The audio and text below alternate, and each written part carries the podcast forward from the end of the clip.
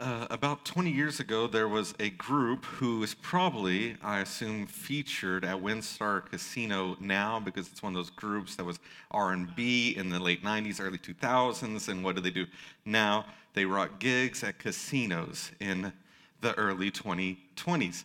Uh, and this group had a song that said, and it was famous, hit song, like I was saying last week, Song of Songs, right? Like just top charting, fantastic song, and it was uh, it was about getting married. And it was like, cool, man, like people are just celebrating marriage. Uh, but it was a band called or a group called Jagged Edge that sang this song that said, "Let's get married." And a lot of people played it. A lot of people like proposed to it, played it at their weddings. Just a wonderful song, right? No, it's wrong. It's a terrible song because no matter how catchy the melody is, the words go, uh, we ain't getting no younger. We might as well do it. Let's get married. That's the romance of the song. Well, the, get past all the big hype and production and Jermaine Dupri in the background going, yeah, yeah, yeah. Uh, and you just get lyrics that say, I'm proposing to you. Let's get married. You're not getting younger neither am I. So let's get married, right? Like, what, what romance is that? What wooing is that? What kind of pursuit? Uh, what logic is that? It's just like, okay. But then just make it real poppy and upbeat and sound real uh, aesthetically pleasing to the ear. That's, that's what they did this morning, we're going to try to look at something that's not that and the opposite of that, of like actually romance and care and concern and patient grace and kindness and pursuit of, uh, uh, of marriage, pursuit of not marriage itself, but wife. Your wife, particular husband. That's what we are talking about. And so if you saw it as Stephen read it or if you didn't, either way, will you look at it with me? Ephesians 5, verse 25. Ephesians 5, verse 25. I got that melody stuck in my head now. Anyone else? No? Yeah. This is a very particular reference for just me and about two other people in this room. Ephesians 5, verse 25. Husbands, love your wives just as Christ loved the church and gave himself for her to make her holy, cleansing her with the washing of water by the word he did this to present the church to himself in splendor, without spot or wrinkle or anything like that, but holy and blameless. All right, so just off the top, what's the command? Love your wife. Husbands, love your wife. If you're here this morning and have the honor of being a royal husband, love your wife. That's it. That's it. That's the big idea. That's the command. That's the clarity. That's the direction. That's what God is calling you. So you're like, oh, I wonder what we're going to do with husbands in this series. This we're going to tell husbands. Husbands, love your wife. That's what. Now, how? How will you love her? We're going to love her as Christ loved the church and gave himself for her. So that means, at the least, we're talking about uh, sacrificial action and deep affection, right?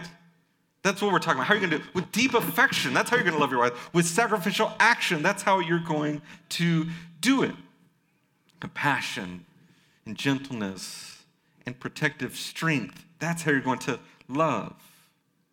Because Christ's love for you is the grace, the example, and the power for you to love your wife.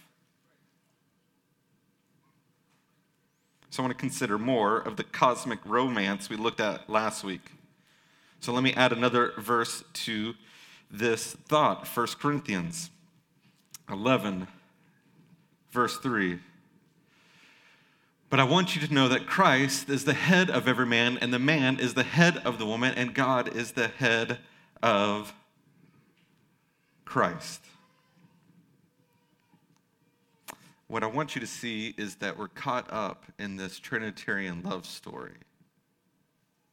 that the Father is the head of Christ, and Christ is the head of man, and the husband is the head of the woman. What is going on here? What is going on here is this cascading waterfall of love. Because what did Jesus, what did Christ say about his relationship with the Father? Well, in John 17, he says, Father, you love me before the, the world's foundation.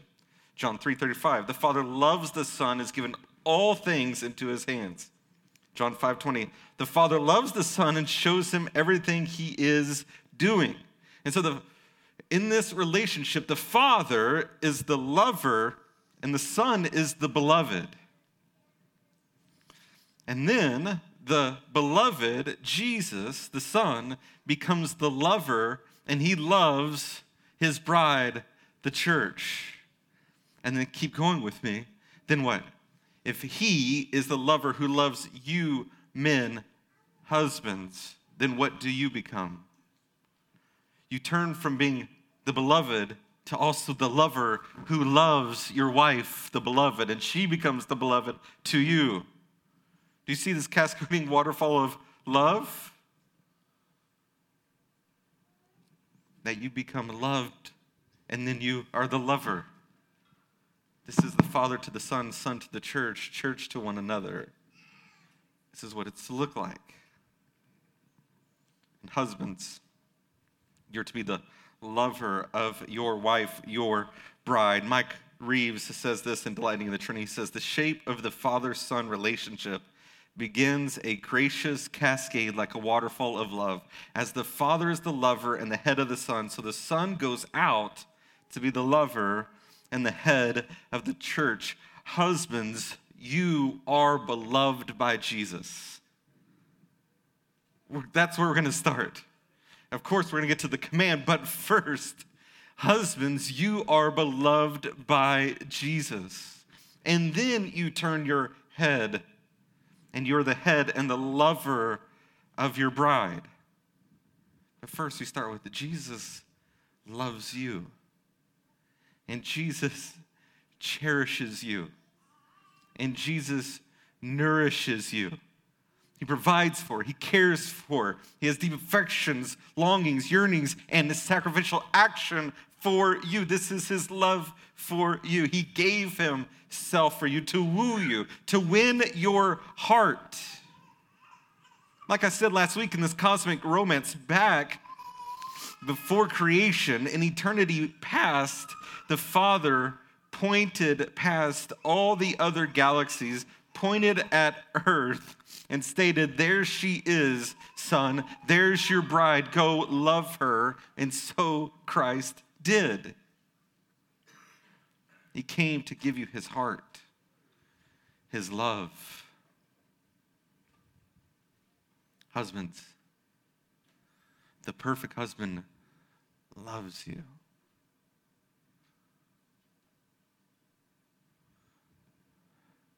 Cherishes you nourishes you. Richard Sibbes, here's a few Puritans for thought. Richard Sibbes said this We must see Christ's kingdom as a sweet lordship, for he's not only a king, but a husband. Benjamin Keach builds on this and says, To kiss the king's hand is a great favor, but is a far greater token of special love to be made his queen. And David Clarkson wrote, Christ had thoughts of love to us from eternity, and we are never one moment out of his mind. Since then, we are his jewels, his treasure, and where his treasure is, there will his heart be also. So you have to see this cosmic romance because what we saw last week is that the, uh, the romance between Jesus and his bride, the church, is the deepest reality, and our marriages are just to show off the deepest reality. Our marriages are, are metaphors to show off the br- brilliant radiance of Jesus loving his bride and giving himself for her and presenting her with splendor and cherishing and nourishing and washing her with the water word so that she is made holy and blameless. So human marriage exists to show off that glory. that glory of Jesus stepping out of heaven and going to the earth, becoming fully God, fully man, so that he could win your heart, woo you to himself, and cherish you now and forever. And so, husbands, that's you too.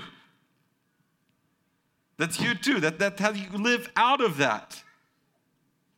What Jesus has done to you, how he's loved you, is what not only changes you, but motivates you to love in the same form, same fashion.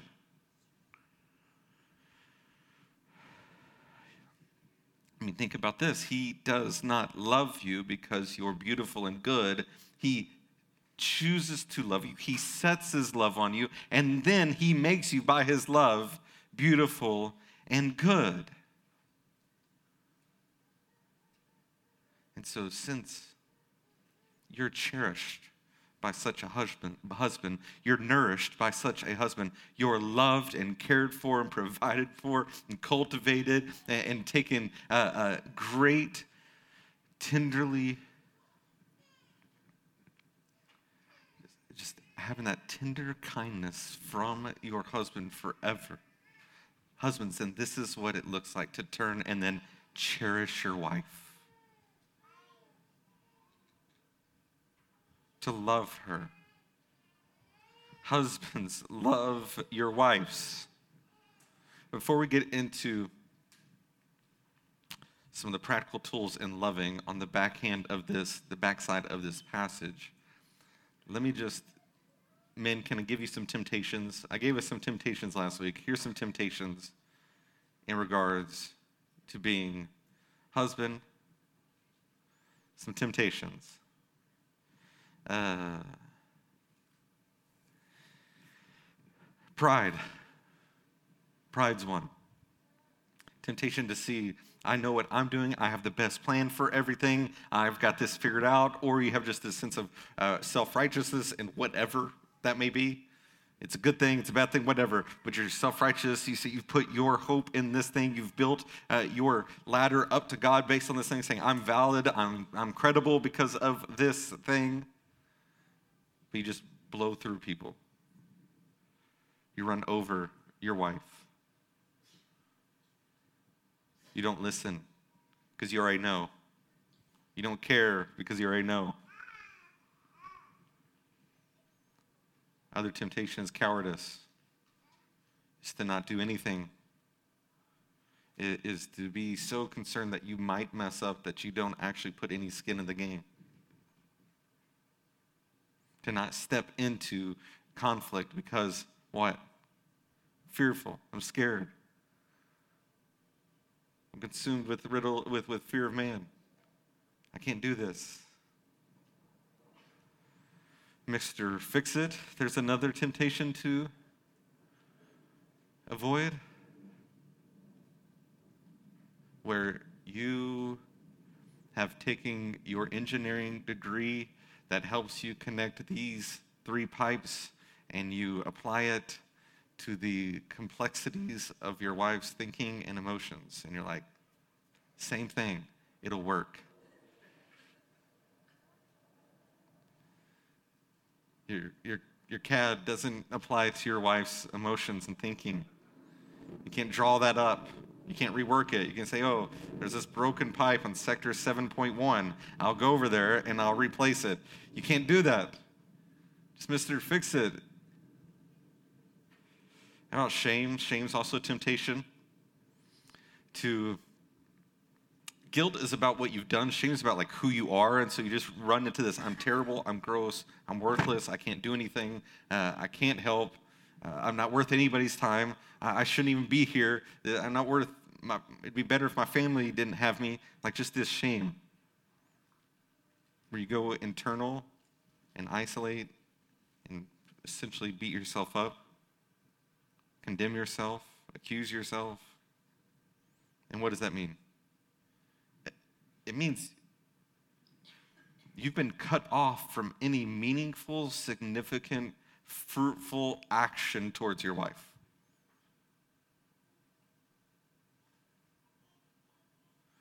The, probably one of the most normal reasons, one of the most normal, one of the reasons I see a lot from uh, men, husbands not loving, not being sacrificial, not caring, not, not taking glad, sacrificial responsibility for their family is because of shame. Because they're riddled with sexual sin, and so they're riddled behind that with shame, and so then they won't uh, love, serve, move towards, have compassion towards, and actually do the work to go towards their wife because shame is crushing them. Defensiveness. It's another temptation to avoid. Um, a bit with the self righteousness and the pride, it's just saying, I, I can't receive anything. I won't receive anything from anyone, particularly my wife. She can't say anything, she can't bring anything up. I have no space to hear any of her critiques, her thoughts, her problems, uh, because nope, I can't be in the wrong. I can't have a problem. It can't be me. So I'm going to defend. And then, most likely, in defensiveness means I'm going to, on the offense, take and attack and get at you and make you feel worse than I feel. That's how we win this argument. Who feels worse? Who shuts down who at the end? That's winning. Which also can look like blame shifting. Can't be you. It's got to be her. It's got to be your dad. It's got to be your brother. It's got to be something else, but you're going to point, and you can never own anything in your own life, in the sin that you bring to your marriage, how you sinned against your wife. Selfishness. Uh, this is this is essentially to win a woman to just play a part in your life. It's still everything's about you. One mortal life fully shared, that definition of marriage that we talked about last week one mortal life fully shared is essentially your life, and she just gets tagged on a little bit to it. It's still all about me, and she's just there to play like this little role as I see fit, when I see fit, but it's based on my story, and this is where I'm going, and she can help me if she can help me. And that's it. So it's just focused. And then isolation. Isolation's another huge temptation to stay away from. Is tonight isolate yourself from uh, uh, other godly men, community, nor your wife. You need other people in your life. In the worst times of your life, in the shame and the arrogance and the pride, and when you went off the hinges and you did the worst thing you've ever done, when you want to run and hide away and not be seen or known or heard or have anyone uh, know what's going on in you, that's when you need your family. That's when you need community. In those times where you don't want to talk to anyone, when you want to run away, that's when you need to press in and ask for help humbly. I say humbly, meaning it's going to take us humbling ourselves to actually do that. Say, I need help. I need help. marriage is on fire here. I don't know what we're doing. We need help. So don't isolate.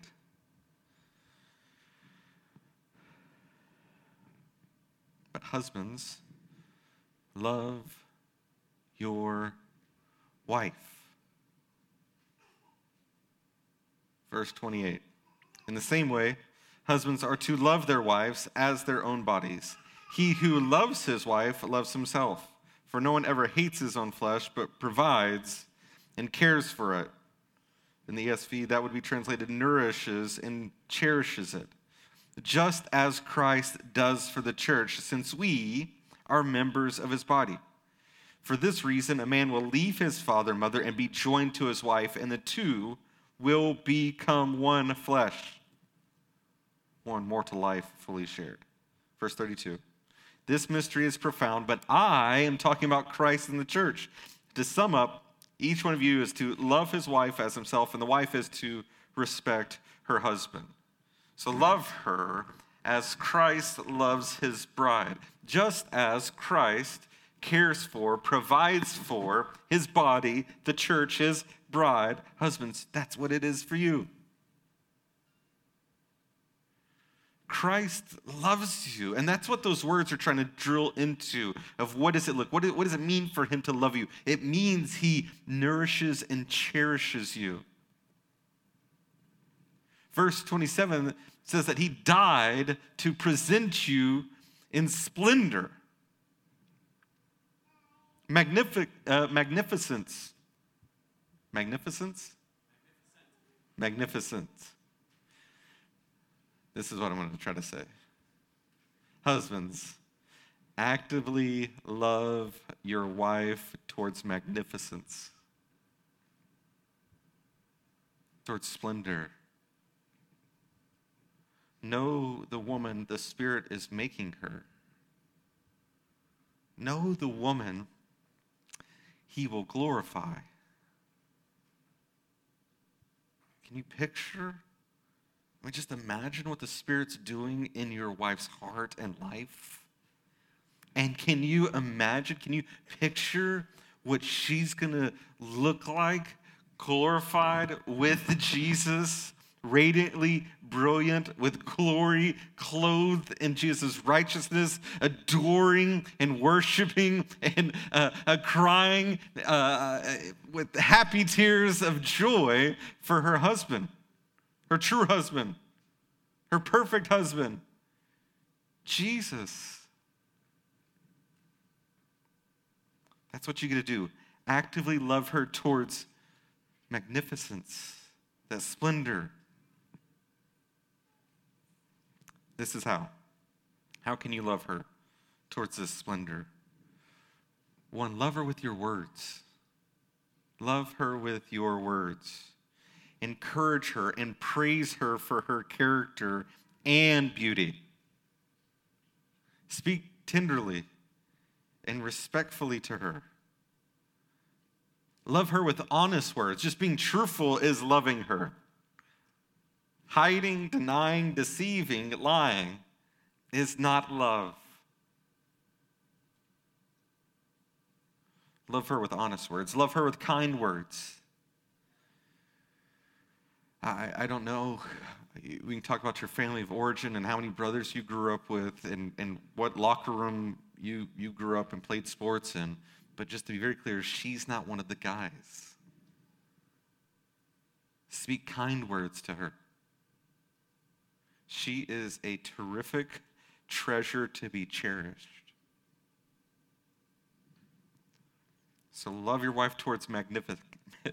Should have chosen a different word oh, something I could pronounce. That's awesome. Towards splendor. There we go. love your wife with your words. Number two, love her with your protection. Be safe for her, protective of her, tender with her.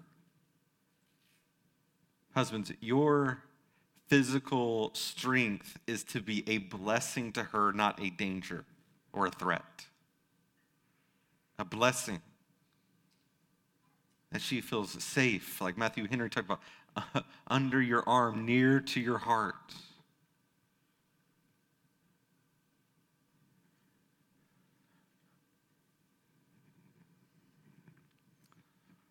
Love her with your provision. As we saw last week in Genesis 2, you are to cultivate, guard the garden, right?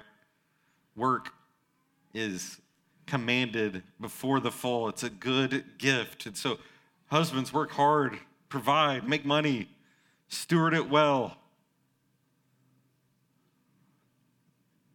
Love her with your presence. Put down your phone, turn it off, put it in another room all of those things. And sit down and connect with her and be present with her.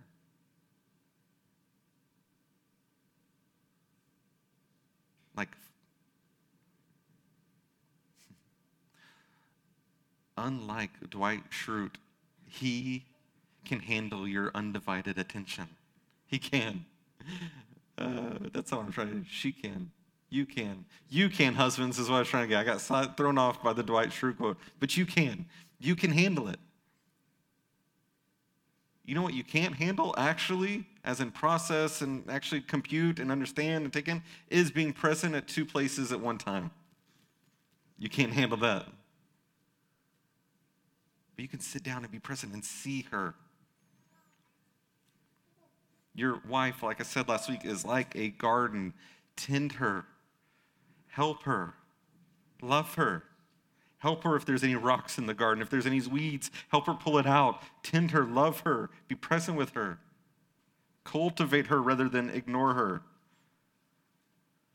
Number five, love your wife with your affections and emotions. This means love her by being known and by knowing her, opening up to her, being passionate, loving, honest. Share your emotions with her, what's going on inside of you, as well as ask, explore her emotionally, ask open ended questions, listen. Don't listen for what you can say back, listen for what she is saying. This is what I'm talking about. This kind of presence.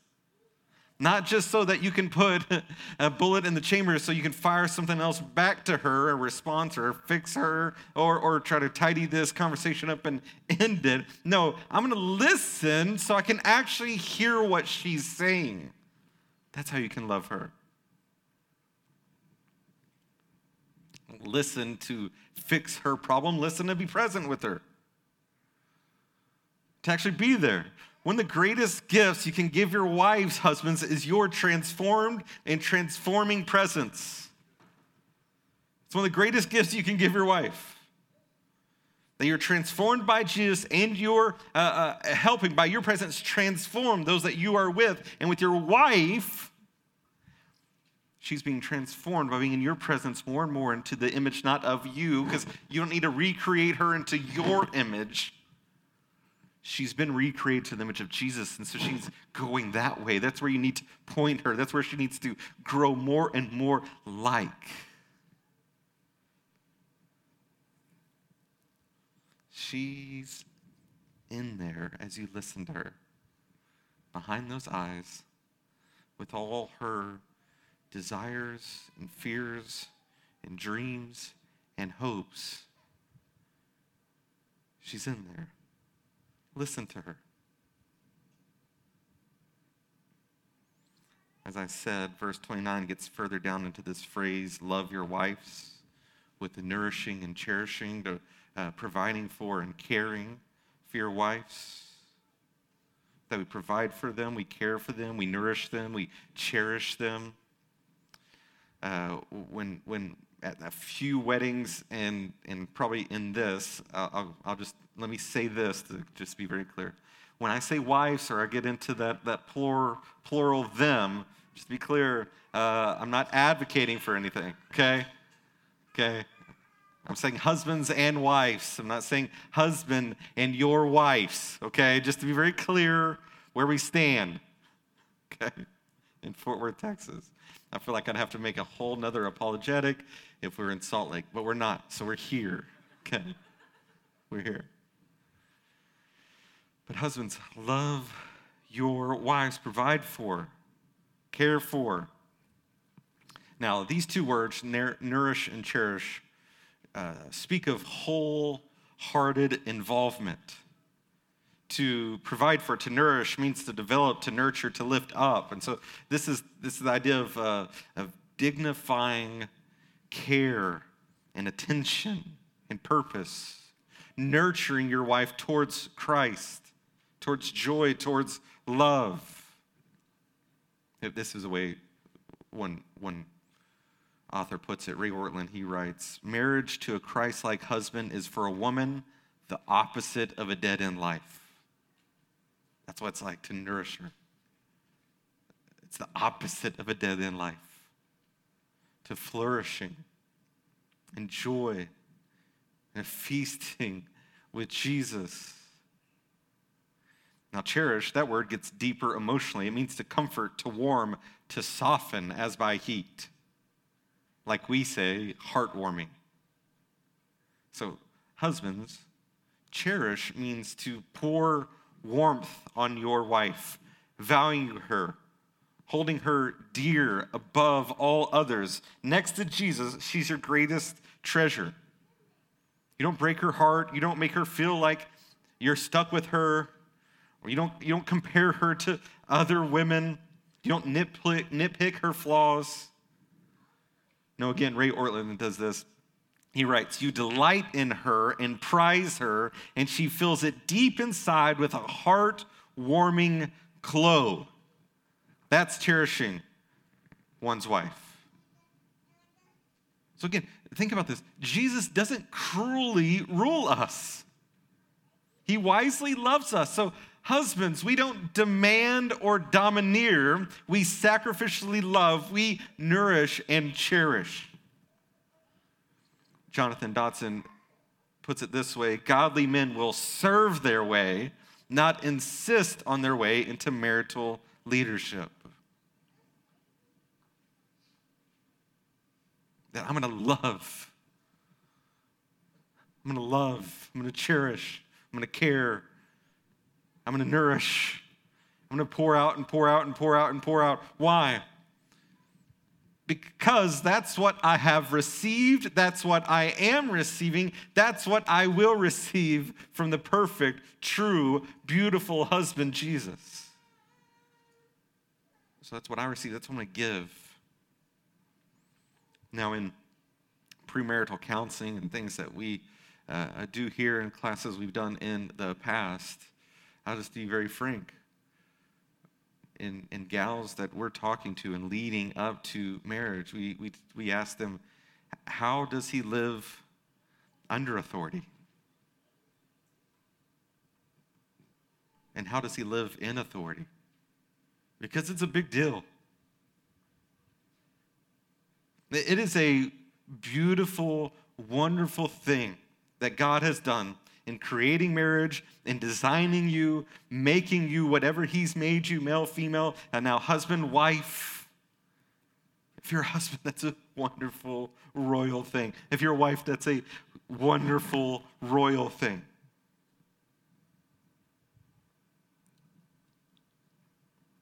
So you need to know, and you've got to think about it now.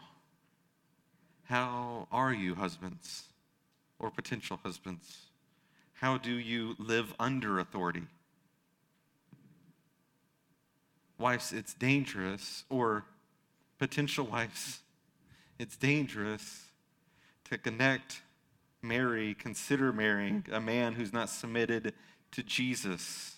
He'll be a dangerous man. A man who does not live under authority should not be in authority.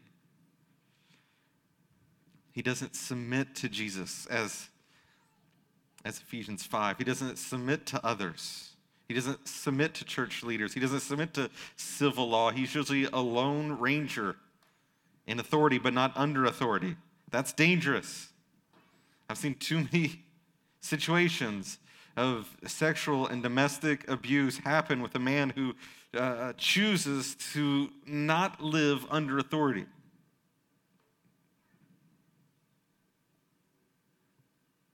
And they do that because there's no one to appeal to when things go wrong.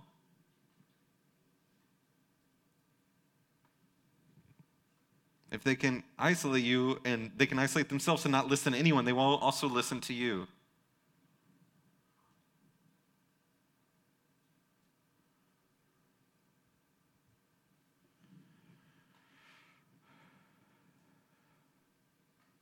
The beauty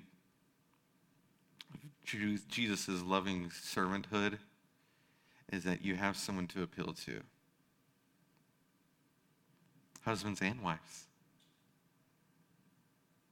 Meaning, wives, in this church, you, you have someone you can appeal to. You can appeal to this community, you can appeal to the spiritual authority in this church, you can appeal to fellow brothers and sisters, you can appeal to Jesus but also husbands in your sin, how you've treated your wife, how you've treated your, your uh, uh, children, how you've wielded your authority, maybe abusively, maybe haphazardly, maybe terribly.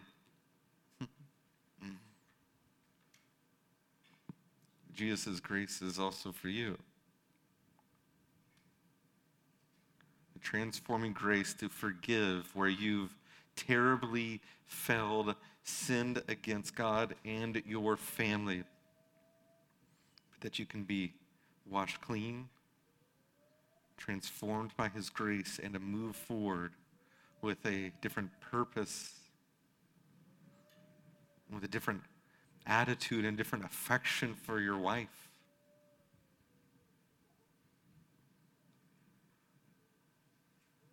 The second question we ask is how do you live in authority? Do you use your power to love like Jesus?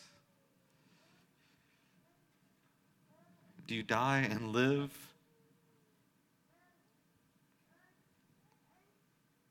for your wife like Jesus? You, the head of your wife that graciously loves and serves like Jesus. You initiate like Jesus. You nourish your wife. You promote growth. You cherish her. You hold her precious.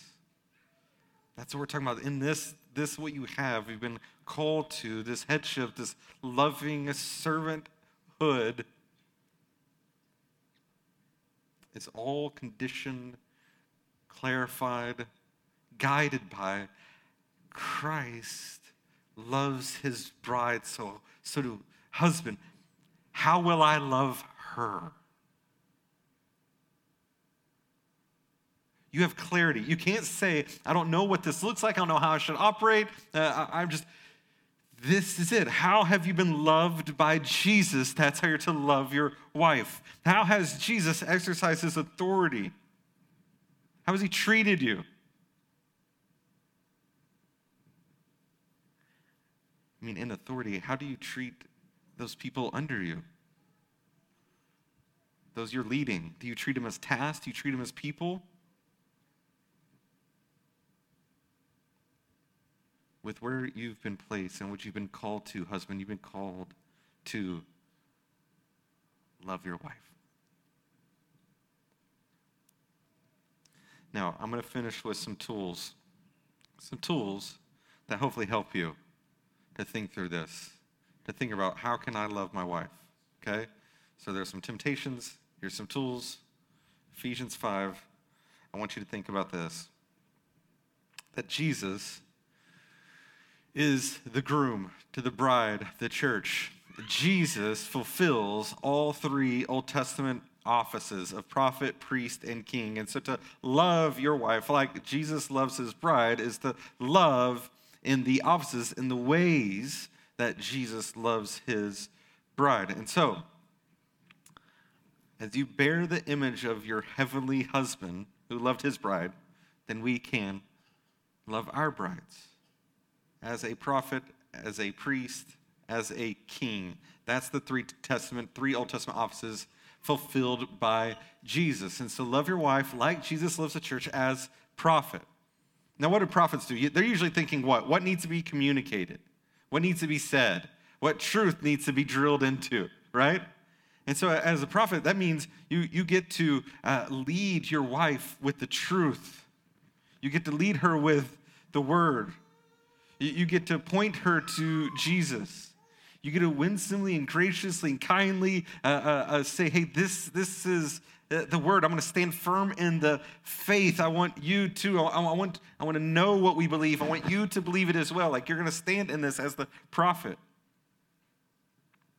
You're going to read the Bible yourself. You're going to pray. You're going to, you're going to lead yourself in the spiritual disciplines. And then you're also going to lead your wife and love her in this. Two, as a priest, what are priests usually asking? Who? Who's going to be affected? So you got to think about this as presence. So, am I going to uh, proclaim the truth? Is my family going to be a family that loves the Bible, that holds it as true and authoritative and as good for, for life and godliness? We're going to do that. I'm going to lead in this as prophet, but also I'm going to lead in presence. We're going to be with together, know one another, see that we're going to comfort one another. We're going to come alongside, we're going to intercede. That's what you're going to do, husband. You're going to intercede on behalf of your wife. You're going to comfort her in her afflictions. You're going to serve her. You're going to remind her of who Jesus is and his heart towards her. You're going to ask questions and listen. You're going to be slow to speak and quick to listen. And as a king, Corinthians says, Be watchful, act like men, be strong. A king looks for ways to honor and protect those under his care. He creates a vision for the future and leads others in that direction. He is so strong, he can be kind, gentle, and humble. He has advisors in his life, men who speak truth to him. So you, so you think about husbands, you can lead in this way. Have a vision for your family, have a direction of where you're going, to lead to create some systems and structures for your household, to make sure your household is not chaotic and disorderly. You're the one that's going to initiate thinking about planning time together, to plan to get out of debt, to plan for a job with benefits, to plan for creating a budget and actually sticking to it. Now, does this mean in, in leadership that husbands, you're uh, going to do all things? No, but you're going to be responsible for all things, meaning you're going to gladly assume the responsibility for your family. Why? Because that what it means, what's what it looks like to love your wife, is to gladly assume that responsibility. Now, will you do everything in that? No. You know, do you balance the check, checkbook? I don't know. Is it 1998? But you don't have to, husbands. You don't have to, is what I'm saying. There's different gifts. Different couples complement each other differently. So that's a whole nother thing. But husbands, you're going to say, hey, I'm going to actually care about this. I'm going to step into this gap. I'm going to make sure our finances aren't haphazard all over the place and a mess. I'm going to actually think about are we stewarding our resources? Are we stewarding our cars? Are we stewarding uh, our, our apartment or our house? Think about these things. Why? Because I'm going to lead like Jesus as a king to protect my wife, to protect my family, to fight temptation, that's what we mean when we talk about tough and tender, that you're going to be uh, tender with your wife and you're going to speak kindly to her and, and you're going to be gracious and merciful. You're going to pursue her and woo her. You're going to be tender, but you're also going to be tough and you're going to be tough to protect her. Be tough to fight temptation. You're going to be tough against the things that want to ruin or destroy or wreck her. You're going to be tough against false teaching. You're going to be tough against false gospels. You're going to be tough against anything that is coming uh, in darkness to overwhelm you, consume you, destroy you. You're going to fight, stand firm, and say, hey, I'm going to protect. It's my role. I'm going to step into this.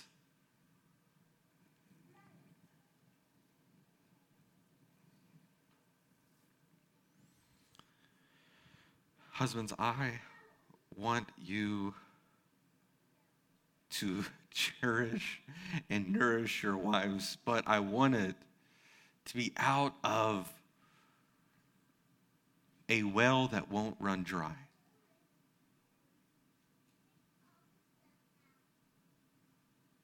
Meaning like a four-day plan for tips to like be a little bit better husband ain't gonna cut it. You've got to drink deeply from the well of Jesus' love for you, and then, husband.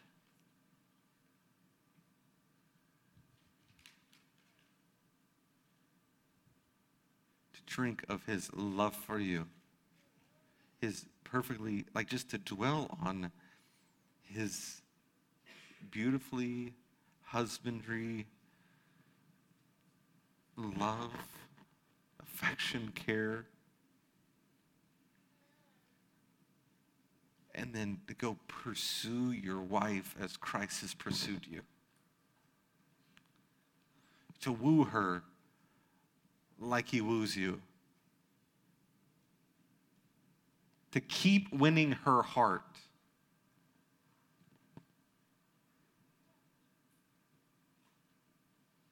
Do you hear what I'm saying? I'll take a stab in the dark.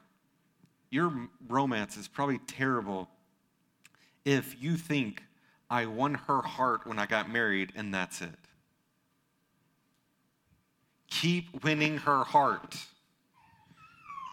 You, you want a you, you want a game or a test or something where you can you know be a warrior to actually achieve something accomplish you want some video game to feel like you've achieved something how about bad accent how about keep winning your wife's heart really ruined that point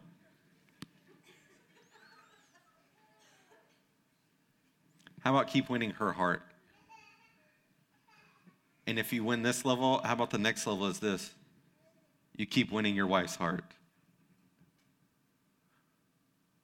And you get to level 37 and you keep winning her heart. That you don't coast on, I was romantic once in the 90s. I had a very romantic proposal. We've moved past those things. We're older now. The honeymoon stage has worn off. Baloney, Song of Solomon is one life, one mortal life fully shared in all of life. In emotions, joys, darkness,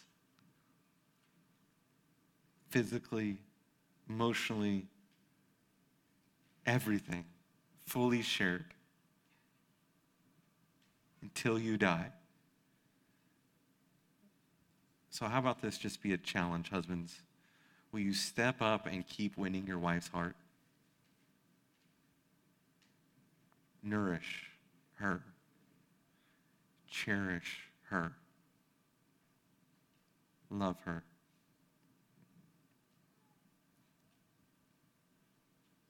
Father, we ask well, first, I just thank you. I thank you that you love us, that you have sought us, chosen us, given us to your Son.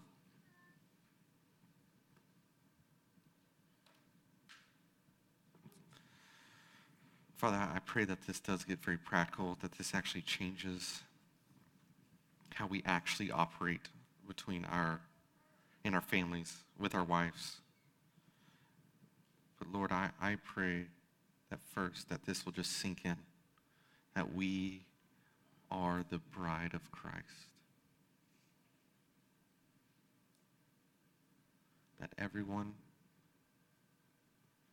will know that and experience that, but I pray, Lord, that the husbands would particularly feel that. They are part of your bride.